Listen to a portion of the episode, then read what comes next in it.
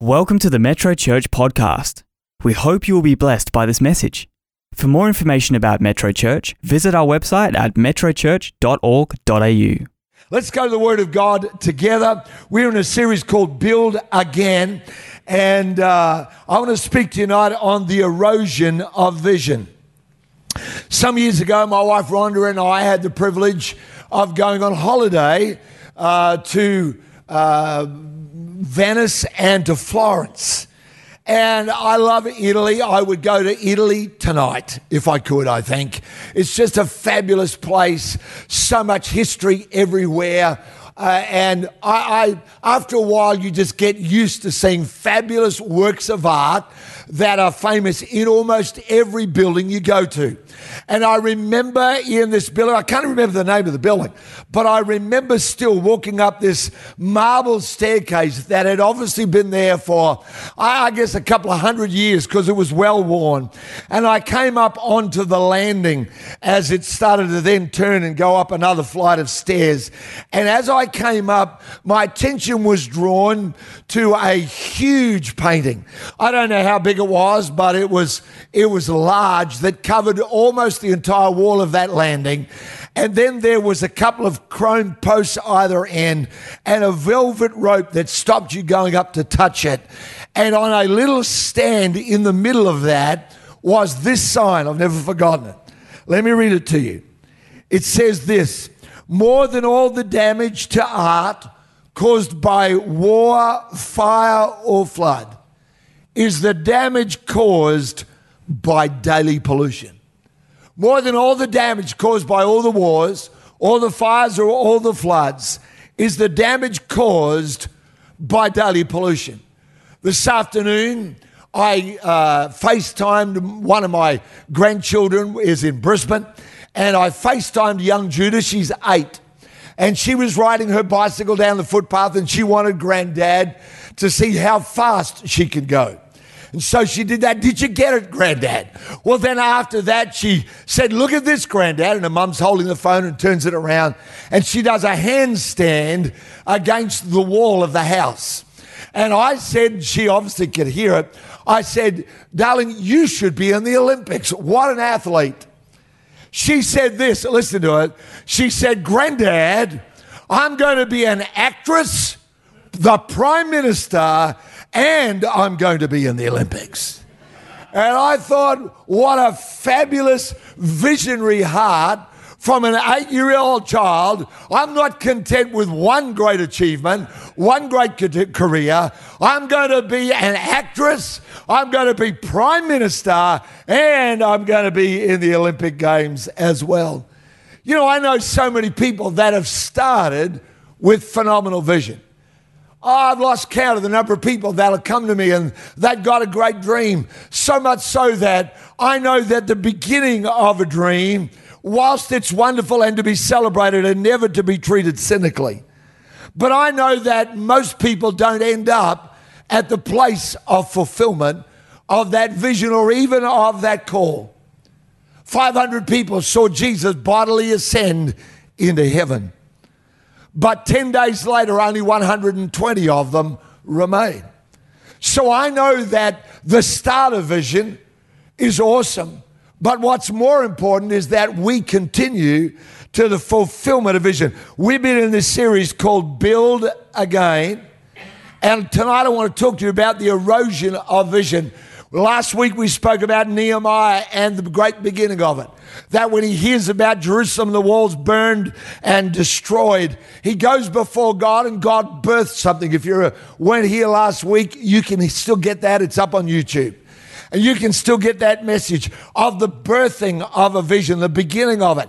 And I would never take away anything from the absolute power. I pray that not one of us that's a part of this service have allowed cynicism or have allowed some kind of obstacle or criticism that's come our way to push us away and go, oh, you know, why would you bother? You'll never amount to that. You'll never be able to do that. I pray literally, no matter how long you've been a Christian, no matter matter how old you are, no matter what you've been through, I pray that there's still a hunger in your heart to say, God, you can do something extraordinary. There's no such thing as too old for God. There's no such thing as too broken for God. There's no such thing as, as well, you don't know enough, you're not resourced enough, you're not smart enough, because this book is full of people that God picked up out of obscurity, out of anonymity, and put his hand on their life, and they became people that were extraordinary and turned the world upside down. The Bible says about the early apostles that when they went before the religious, educated leaders, it says they took note of them that they were ignorant and unlearned men. But a couple of chapters that lay, later, speaking again about these same people, it says, All we know is that these men that have turned the world upside down have now come here. And I still believe, and my life has been always pointed toward the fact that there's still room and still time for the greatest move of God that we've ever seen on planet Earth. Why? Because the Bible tells me that the last days are not just going to be about fear and about difficulty and about all kinds of evil, uh, you know, multiplying in the earth. My Bible tells me that God says in the last days will be the greatest harvest there's ever been on planet earth. That's why I'm not surprised by the stories we hear about Albania in a country that was so in the grip of, of dictatorship under an atheist president for so long. And now the doors are open to the gospel, and people that have grown up without the name of Jesus now are hungry and thirsty like never before. But you know, I believe that for this nation. I really do. I don't believe that all that's going on Oh, please, don't allow your focus to get lost into all that's going on. And he said, and she said, and the governments, because my Bible says, lift up your eyes and look, for the fields are white under harvest. And there are more people that are, are hungry to know God than have ever been on the planet ever before. It's just that if we don't open our eyes, we never get to see them. And so, fulfillment of our vision regardless of obstacles or impossibilities or opposition or criticism. Those things can certainly get in the road of vision. But I believe that more common is what I call the erosion of vision. Let me re- read to you Nehemiah chapter 8, verse 9. It says in Nehemiah, who was the governor, Ezra the priest and the scribe, and the Levites who taught the people said to all the people, this day is holy unto the Lord your God. Don't mourn nor weep. For all, now watch this, for all the people wept when they heard the words of the law. Ezra the scribe gets up from early morning, and all day long the people stand. They don't sit in a comfy chair, they stand, and he begins to read out all the commands and all the promises of God. The people are so impacted by the Holy Spirit. They begin to cry. They begin to go, you know what? We've sinned against God. We've turned our back, but look how good God is. And out of that comes tears, not only of sorrow for their sin, but tears of joy. It's quite profound. Then he said to them, verse 10, Go your way, eat the fat, drink the sweet. In other words, go out and have a great buffet. Send portions to those for whom nothing is prepared, for this day is holy to our Lord. Don't sorrow, for the joy of the Lord is your strength. So the Levites quieted all the people, saying, Be still, for the day's holy. Don't be grieved. And all the people went their way to eat and drink, to send portions, and rejoiced greatly because they understood the words that were declared to them. These people are repentant. These people are excited. There is a move of God. There is no other way to describe it when 50,000 plus people stand uh, at attention, listening all day long and then when they're commanded, come on, you've wept enough, go out and begin to rejoice. These people go out, it is pumping. But in Nehemiah chapter 13, Nehemiah has to go back to King Artaxerxes in Babylon. And when he comes back from his visit to King Artaxerxes, these same people that have been weeping in repentance, these same people that have been so excited, well, they've obviously slipped. They have invited their enemy into the temple and given him storage space. They've forsaken the one law that was primary to them, the keeping of the Sabbath. They've stopped their support. They're no longer giving into the work of the house of God. And all this, and you go, how does that get there from what we just read before? If you want to, scriptures for that, you can go and check them out. Nehemiah 13, verse 7 to 11. Verse, I'll just read verse 11. So I contended with the rulers, and I said, Why is the house of God forsaken? I gathered them together and set them in their place. Let me say this to you tonight that starting well is important, but finishing well is where the prize is. You know that we've just had the Olympics this year, and lots of people had great starts, but they don't give you a medal because you start, they give you a medal because you finish. Is that right? And so many people begin. I'm not trying to belittle it or, or in any way cast a, a pall over those that may be just beginning in their dream. I'm encouraging you to say, come on, build into your life the things that will give your vision longevity. Life goes a long time. That's what I know. And I know that life goes a long time and there are challenges along the way. Anna said it. But it doesn't matter how old you are or how young you are. There will be detours, there will be sidetracks, there will be a couple of dead ends perhaps in your life. And if you will keep vision strong in your life, if you will allow God to continue to build it, then you will finish well. I love the words of the Apostle Paul, where he says this I have run the race and I've finished my course. Henceforth, there is laid up for me a crown. You don't get the crown because of the road to Damascus and your experience with Jesus. You get the crown for what you did continuing after that. Isn't that right? How many people want to finish well in Jesus' name? I want to finish well. I don't, I don't want to be some grumpy old person, you know, who goes, Well, back in my day, you know, and that was so cool. I want to just finish right well. I, I want to be a little bit like, you know, Elijah who gets carried. Wouldn't that be cool? Get carried into heaven by a whirlwind. What about Enoch, it says in Genesis, who walked with God? And one day he started walking with God and he just kept on walking. And slowly but surely his steps got higher and higher, but he never noticed because he was doing what Anna was saying and he made sure that he wasn't distracted. He was so focused. He just kept on walking. The Bible says, and he was not. Enoch walked with God and he was there. One day he just happened to walk into heaven and go, Oh, that's where I am. Starting well is important, but finishing well is where the prize is. So let me help you tonight. I really want you might want to jot these down for yourself. How do I prevent erosion of vision? I think right now wherever you are around the world.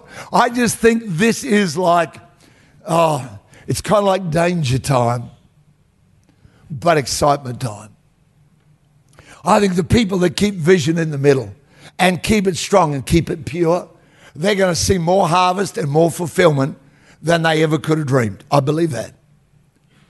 But I think the people that just aren't don't know what they're doing, some of them will just drop their vision and have to come back perhaps later sometime and pick it up and start going with it again. How do I prevent? What do I do to, to I was going to say inoculate myself, but let's not get into that one. Uh, how do I prevent the erosion of vision in my life? Here's number one build non negotiable habits. That is so simple, but it's so powerful. I've thought about this verse a lot in this last year or so. Luke 4, verse 16. It says this So Jesus came to Nazareth where he had been brought up. And as his custom was, he went into the synagogue on the Sabbath day and he stood up to read. And I think about the people I've met over the years that have said to me, Brother, I don't need church. I'm okay with God. It's okay. I, I don't need God. I worship Him at the beach. And I go, that's awesome that you worship Him at the beach. But then I read this verse and I read of all the people ever born on planet Earth that could truthfully say, I don't need church. The one person who could say that had made it a non negotiable habit. Think about it. Imagine being Jesus and every single week you go to church and you listen to people talk about things that you built. Well, you know, the guy gets up and reads out of Genesis in the beginning. God created the heavens and the earth. And he says, I was there for that because John 1 says, nothing was made without him. And imagine being Jesus and everything that they say you know, like you really know, you don't know about, you know. Build non negotiable habits into your life. Great habits will save you when pressure comes to your life because pressure will certainly come. What kind of good habits? We do this all the time with children. We build good habits into them of keeping tidy their room or doing their homework or eating the right foods. Isn't that mostly the job of a, well, it's not mostly the job of a parent, but it's a large part of the job of a parent, isn't it? Is building good habits into your kids because one day you're not there to rule their life. The book of Galatians says that. It says the law or habits, rules, are the schoolmaster to bring us to Christ. In other words, build the right things into your life because one day the trainer wheels get taken away. So if you really want to prevent erosion in your life, build non negotiable habits, habits of prayer. You know, I, I thank God because otherwise prayer becomes a when I feel led or giving becomes a when I feel moved by the Holy Spirit.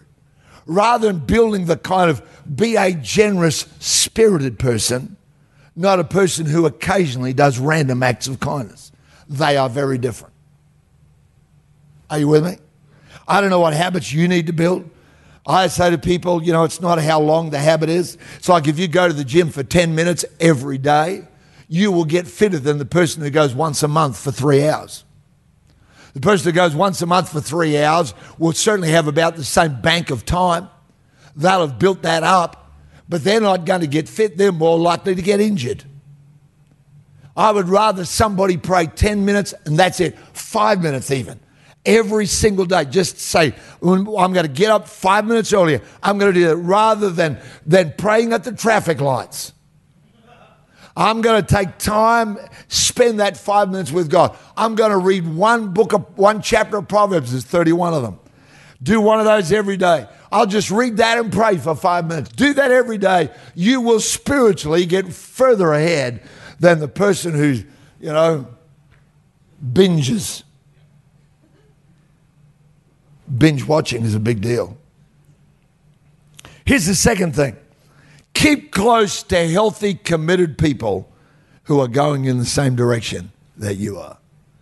Again, none, nothing I'm about to say to you is rocket science. But it's so incredible because I'm amazed how many people, particularly right now, the worst thing is that right now, you don't even have to go to their house to keep company with them. All you got to do is pick this up and click on Instagram. And all of a sudden, you're keeping company. I like podcasts. I don't like sitting in the car just vegging. Well, I'm in the car, I'm listening to something I want to learn. But you know, there are some things occasionally that pop up on my podcast feed that I just go, I do not want to walk with those people because that's not going where I'm going. Where they're talking about division, where they're talking about what they're against, I go, that's not what I'm building my life around.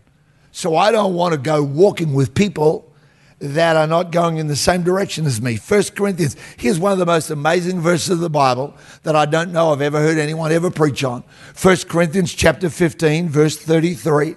I'll give you a minute to look it up, or if you're with us at metrochurch.online, it's in your notes. Look at what it says. Do not be deceived. Evil company corrupts good habits. Now, we all think the opposite. We think my good heart is going to change everyone around about me. And God says, oh, hold on a second here. It says evil company will corrupt good habits in a person's life.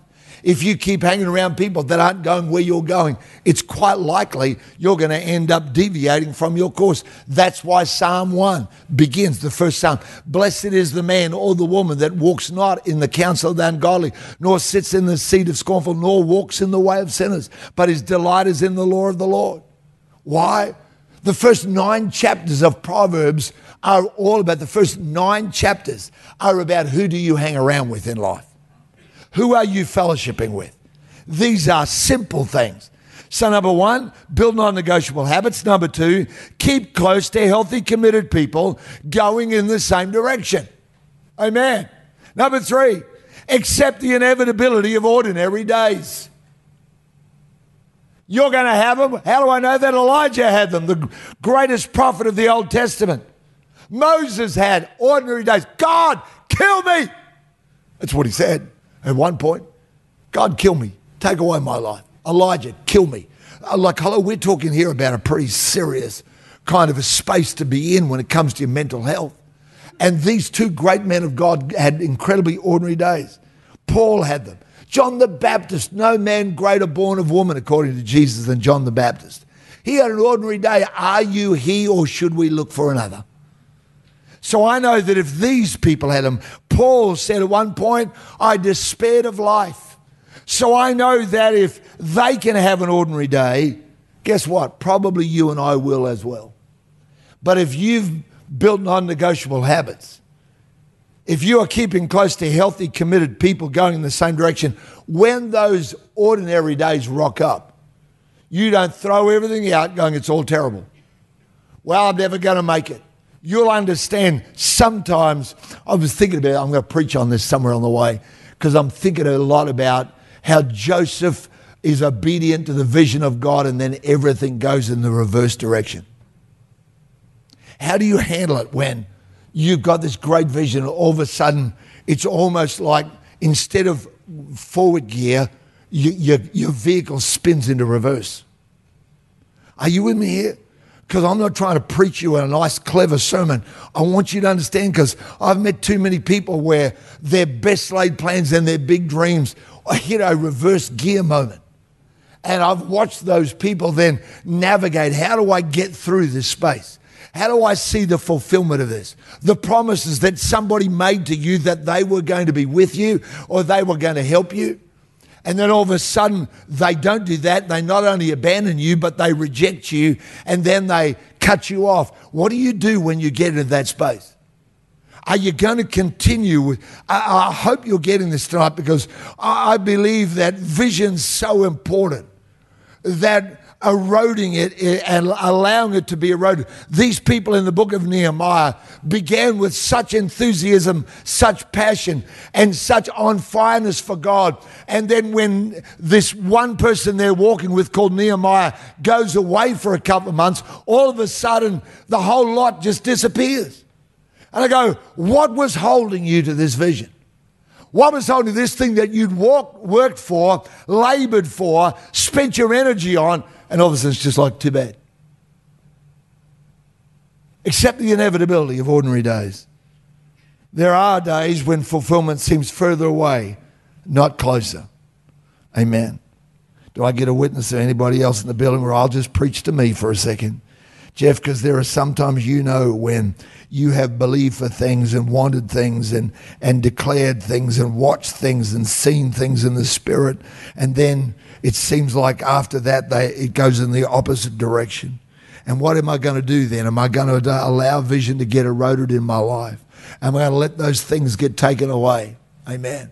Or am I going to say, God, this is just an ordinary day, and the sun's going to shine again, and the vision still lives? I woke up one morning early this week. This happens to me so many times. I don't know it's because God can speak to me best when I'm half awake because he knows when I'm fully awake, my brain's going a million miles an hour. But I woke up and I, I am not going to say I didn't hear a voice, but I woke up with this thought like somebody wrote it in neon in my mind. The vision is sufficient. I wrote it down. I thought, wow. how important it is. So many things in your life, listen to me, so many things in your life are going to try and pull you down a peg or two, tell you you're not good enough, tell you, you you're not able, tell you it's never going to happen, tell you that promotion, that dream, that place you're thinking of somehow or other is not going to, you know, and try to bring fear into the equation. They're the days when you've got to do number four keep vision clean. Every time I've ever gone to the optometrist for a test to get some new sunglasses or ordinary glasses, every single time they'd give me one of these. Matter of fact, when I got my last car, they gave me one of these badged with the name of my car. And I said to the guy, What's that for? He said, You've got a screen there, a touch screen. He said, And after a while, it's going to get so many fingerprints on it, you won't be able to see what's behind it. Here is your cleaning cloth so you can see what's on the screen. They give you one of these, and I'd be, I, I keep one in my pocket all the time. Why? Because it's so easy for fingerprints and dirt and smudges to get onto your vision. I had this, now, this is actually the medical term, I checked it out. There's this thing called floaters. They get in your eye, you know what I mean? I had one of them once so big after I'd had to have an eye operation. It was so big, I literally was swatting away a fly in front of me. There wasn't a fly, it was in my eye. It was incredible. I thought I could see something, but it wasn't actually there. Can you keep vision clean? Proverbs 29, verse 18 without a vision, people perish. The word vision there literally means something you gaze at. James chapter 1, verse 23 says, If you're a hearer of the word, not a doer, you're like someone who looks at a picture of themselves, sees them in a mirror, and when they walk away, they forget who they are. Let me pray with you right now because some of us here in this place, we've caught a glimpse of a vision, and then dirt and things have come in to smudge it. You start saying to yourself, you know, uh, it's not as clear. Maybe it wasn't meant to be. Maybe God, maybe I misheard. Maybe it's meant to be different. And We can begin to change the vision that God gave. This is what the Apostle Paul said when he stood before King Agrippa. He said, King Agrippa, I have not been disobedient to the heavenly vision. Because vision isn't something you get to adjust, I get to change so it fits my circumstance. Vision from God is something you obey. Father, I pray tonight for people that are a part of this service, either in front of me, with us online, or maybe online during the week in another time zone, another place, and another platform. God, I know that for so many people, you have whispered to them a divine vision, a dream. There are people here who would not know how to put it into words. They couldn't write it down, but there is a sense of call, a sense of your hand. They know, Lord, that you have touched them for something important. There are others here, Lord, that have been journeying for a long time on that same road towards the fulfillment of that vision. Maybe obstacles and, and difficulties have come. Maybe things in this last couple of years have meant they've just parked it for a while. But God, I hear you say, come on, pick it up, clear it so you can see it, and begin to walk toward it again in Jesus' name. Help us, Lord, I pray. Father, we never came here for a sermon. We never came here for information. We came here for transformation by the Holy Spirit. We came here, Lord, so that you could do something profound in our life for your glory. Because, Lord, our life is not even just about having you so that our life can be better. It's about you having us so the world can be better. So I thank you, Lord, for the greatness of it. Can we stand together before God just for a minute? Team, we're going to come and we're going to worship in a minute. But I want you to take a minute. I feel like there's, there's been, I, I don't know who you all are, I don't work this out ahead of time. But I feel like there's people here where the enemy's been kind of trying to get you to lower it, you know, to kind of, well, maybe, maybe it looks, well, you know, well, you know, don't be so strong on it. And I feel like the Holy Spirit is saying, Will you let me breathe on it again? Will you let me touch it again? Will you let me make it strong again? I know I'm speaking to people here. I know that God is speaking to you and saying, Come on, I want to breathe on this. Pick it up again. You go, Oh Lord, but you know, I, I tried and it didn't work. He goes, Pick it up again. Pick it up again. The first time Joseph picked up the vision, it definitely didn't work. The second time he picked it up, it definitely didn't work. The third time he picked it up, it definitely didn't work. Psalm 105 says that he kept going until that door opened, and look what happened. And a nation got birthed out of a man who was willing to pick up the vision, not once, not twice, not three times, but four. God help us, I pray, in Jesus' name. Come on, team, just lead us. Let's worship together for a minute. Then I'm going to speak to people that have that need to say yes to Christ. Thank you.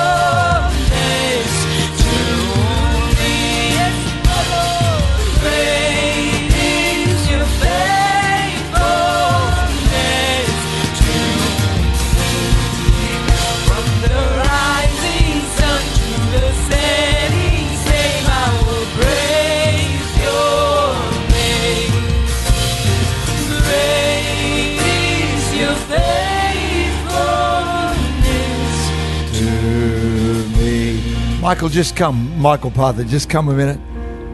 Michael leads our young adults here, great young man.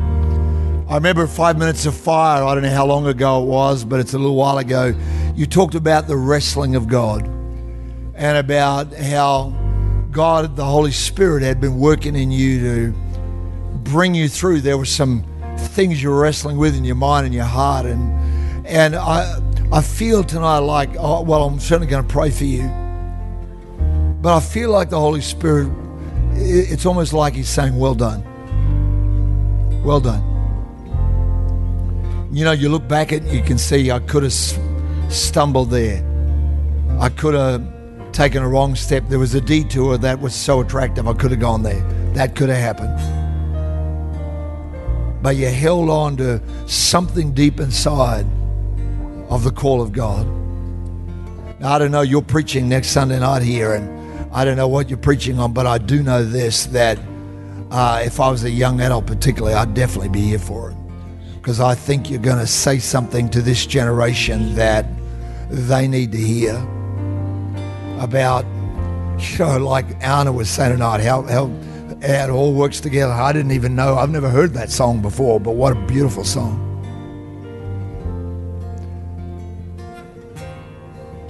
Come on, let's pray together for Michael and this next generation. Hayden, come join me a minute. Because we want to pray as well for Red Frogs. You guys, you know how the heart of our church, it's not about how big the young adult group is or youth or anything else. We thank God that He's given us the privilege of speaking to thousands upon thousands upon thousands.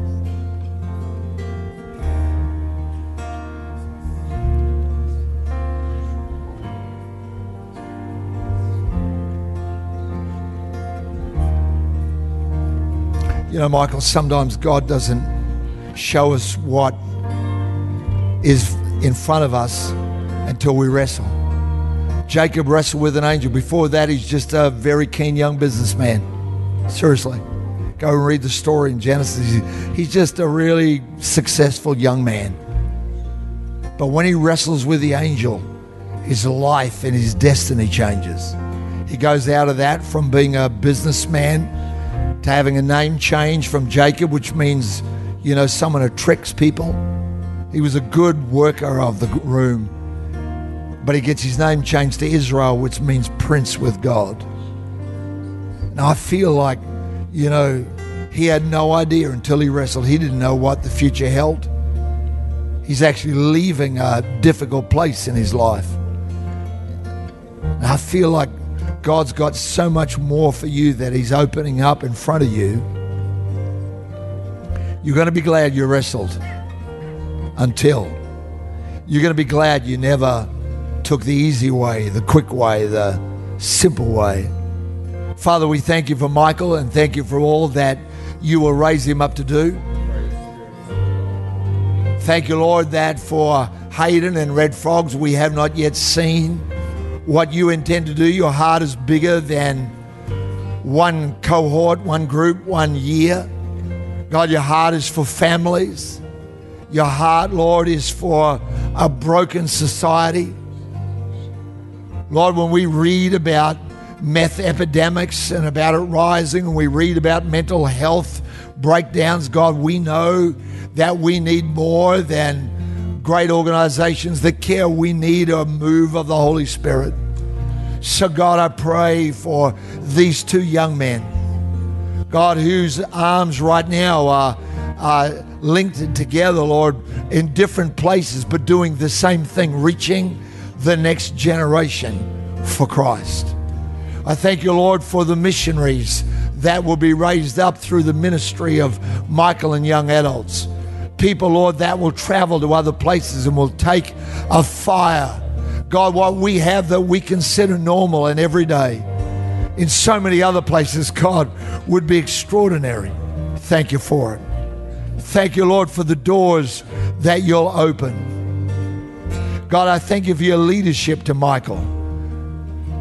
Michael, there's a verse in Isaiah. It says, Your ears will hear a voice behind you saying, This is the way, walk ye in it when you turn from the right hand or to the left. In other words, God says, Keep going, son. I'll direct you. If you go the wrong way, I'll stop you. I'll tell you, not there, go there. Just go full steam ahead. You don't have to go tentatively, you don't have to go wondering. You just go full steam ahead and say, God, you'll tell me if I need to adjust. Father, we thank you for him in Jesus' name. We pray for next Sunday night, Lord, for the word that Michael's going to bring. God, not a word of pressure for speaking or oratory, but God, a, a delivery of something that heaven wants to say to a generation that needs to hear it. We thank you for it, Lord. In Jesus' name, amen. Amen. Amen. God bless you, man. Well done. Thank you, Hayden. Come on, let's sing it again. You've been faithful. You've been faithful. Lift up your heart to God. Come on.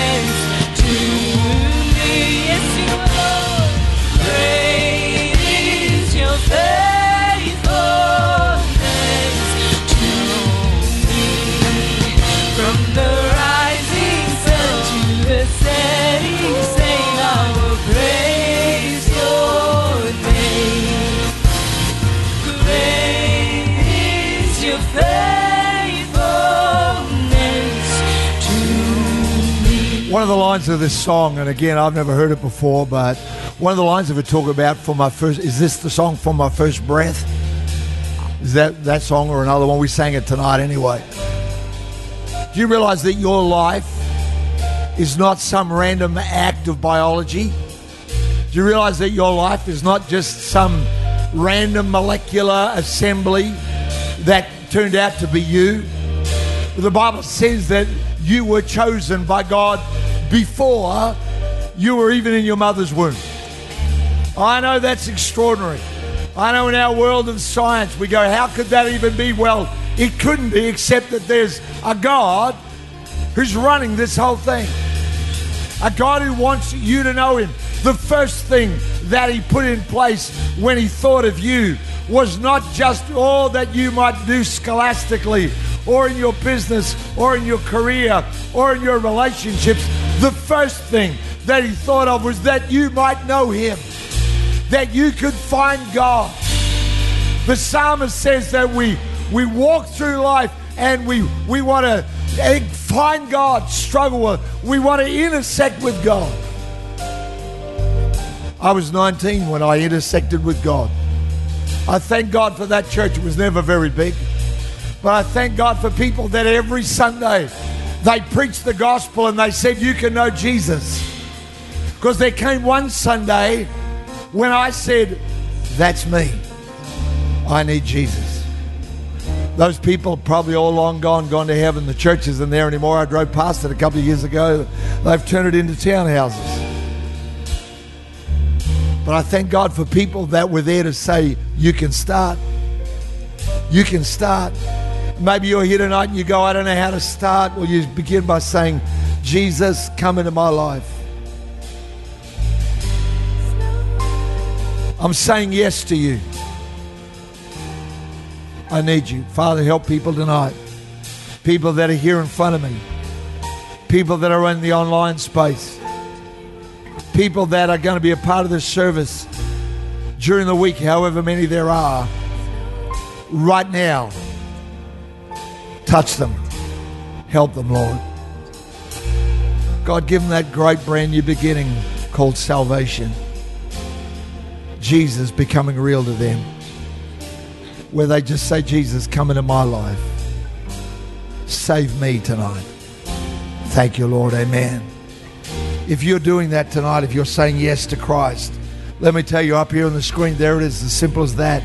If you're in Australia, text yes to 0488 392. I've seen people in services take a photo of that. And then Wednesday morning at 3 a.m. or some other time, we get a yes text. We often get them at the most random times of the week. Thank God for it. If you're outside of Australia, and I know lots of you are, you can go to yes.metrochurch.org.au. Just put in yes. We'll send you the help. It comes from us. It's not from a third party. We don't engage anyone. It's us. The people that do it are right here in the service. We send you a Bible verse different every day for 30 days. We send you a prayer, a different one every day for 30 days so you can start talking to God. We want to help you. We'll never write and ask you for anything. So if ever you get something that says it's from Metro asking you for money, it wasn't Metro. You won't get it. We want to help you. Father, I pray that those people tonight that need to will say yes. I pray that the people that have walked away from you for some reason or other, things got blurry in their life. Bring them back to you tonight, Lord, I pray in Jesus' name. Let them give you again a great yes in the mighty name of Jesus. Amen. Now, I, know time's gone, my time's well and truly gone, but everybody else can leave. I want to sing that song again. Ben, thank you so much. You know, I hear your passion coming out when you singing that song and I don't really know what it's about but I felt like you know there's been this season of disappointment in your life where it was like what? What? And you kept on going praising through that time of disappointment. And God goes son I'm going to bless you. I'll open up better doors. I'll open up bigger doors. Come on let's sing together this song in Jesus name. As we go